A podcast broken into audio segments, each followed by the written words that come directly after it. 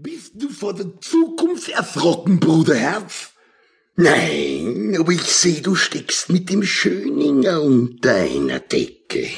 Herr Schöninger, wenn schon. Einer muss doch Ihre verantwortungslosen Aktionen kritisieren. Die Sicherheit einer ganzen Stadt steht auf dem Spiel. Unsinn! Meine Erfolgsstatistik leuchtet bis Mainz. Und sie wird noch mehr leuchten, wenn meine sensationellen Memoiren herauskommen. Was schreiben Sie denn da ab Seite zwei? Weine Abenteuer mit dem Kaffeeautomaten. Ich lass mich von einem windigen Kaffeeautomaten nicht zum Trottel machen. Von wem dann? Dass mich der Automat nicht irritiert, wird mein Kostüm beweisen. Ich zieh mich für Ihr blödes Fest nicht um. Sie gehen bestimmt keinem ab. Alle drei gehen jetzt auf das Schiff. Heribert Pilch drängt sich vor und eilt zu seiner Kabine.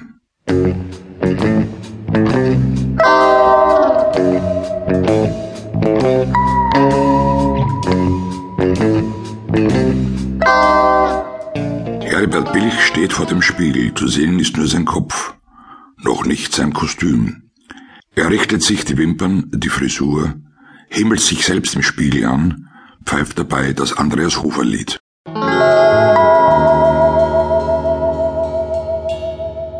Heribert Pilchs Tür, sie trägt die Nummer eins, wird geöffnet. Zuerst ist Pilchs Kopf zu sehen, der nach beiden Richtungen schaut. Dann kommt er auf den Gang. Er ist als Automat verkleidet.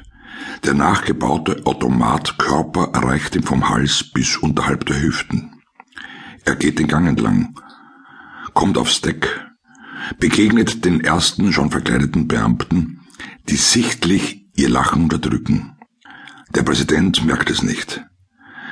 Es sind zunächst anonyme Beamte, die sich als Marek, Binemeier, G R und so weiter verkleidet haben. Der erste Bekannte, auf den Pilch trifft, ist Alfred Schrammel, als Kocheck.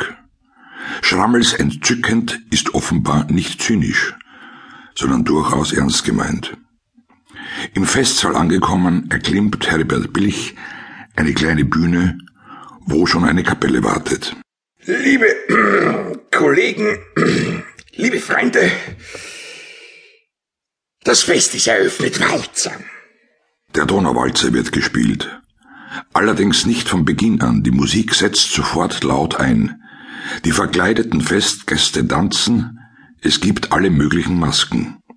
Polizist Schreifogel ist als Sandler, Dribbler-Look zu sehen. Paul Schremser als Oliver Hardy. Robert Bauer als General, Adolf Kottern als Django tanzt mit Ilse Kottern, die als Marilyn Monroe verkleidet ist. Bruder Kottan ist im Kottan-Kostüm der Folgen drei bis fünf zu sehen. Außerdem sind überraschend viele Fliegen und Bienen unterwegs. Heribert Pilch versucht, eine Tanzpartnerin zu finden. Sein Gesicht verfinstert sich, weil er überall auf Ablehnung stößt. Auch bei Mutter Kottan in Miss Marple Look. Er geht zum Ausgang des Saals.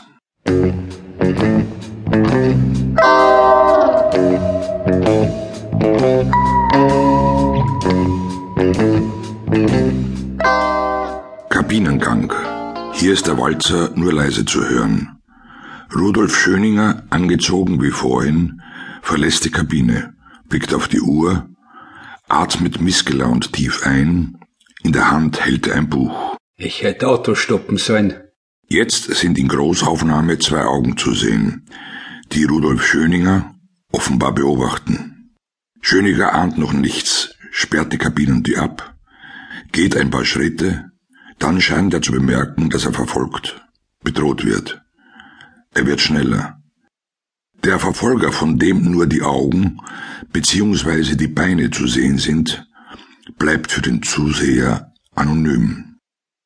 Rudolf Schöninger stolpert, kommt wieder hoch, beeilt sich weiter. Es taucht niemand auf, der ihm helfen könnte. Jetzt ist zu sehen, dass der Verfolger einen Revolver in der Hand hat und schon sehr nahe ist. Schöninger bleibt stehen. Seien's vernünftig, nur weil ich der Meinung war, dass Sie unfähig sind. Ich kann das korrigieren, wenn Sie wollen. Mm-mm. Zwei Schüsse fallen. Rudolf Schöninger rutscht getroffen.